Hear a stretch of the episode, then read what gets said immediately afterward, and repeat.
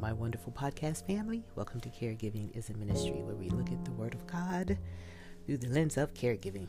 Today, we're in Matthew, the 11th chapter, verses 28 through verse 30. And it reads Come to me, all you who are weary and burdened, and I will give you rest. Take up my yoke and learn from me, because I am lowly and humbled in heart, and you will find rest for your souls. For my yoke is easy and my burden is light.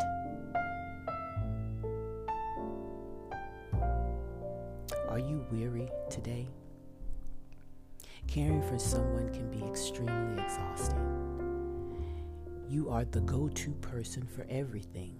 The question is, whom do you go to to refresh and exhale? The answer is Jesus.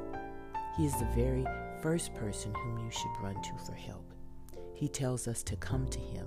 He knows that this world is hard and the demands can be unreasonable at times. Each day you are bombarded with a different scenario where you must decide. Oh, how you long for a routine or some rest, but instead you get chaos and more bad news. This is the time to stop and run to Jesus and tell him all about your struggles and give him the authority to help you. You just simply need to ask. See, he is there waiting for you to come to him, for you to ask. So today, make the decision not to do it all alone. Give it to Jesus and let him carry you. Lord, we come today with overwhelmed hearts, heavy hearts, burdensome hearts, weary hearts of the responsibility of caring for our loved one, for the responsibility of caring for children, the responsibility of being a spouse, just responsibilities in this world. And we come, Father, because your word says that we can cast our cares upon you because you care for us.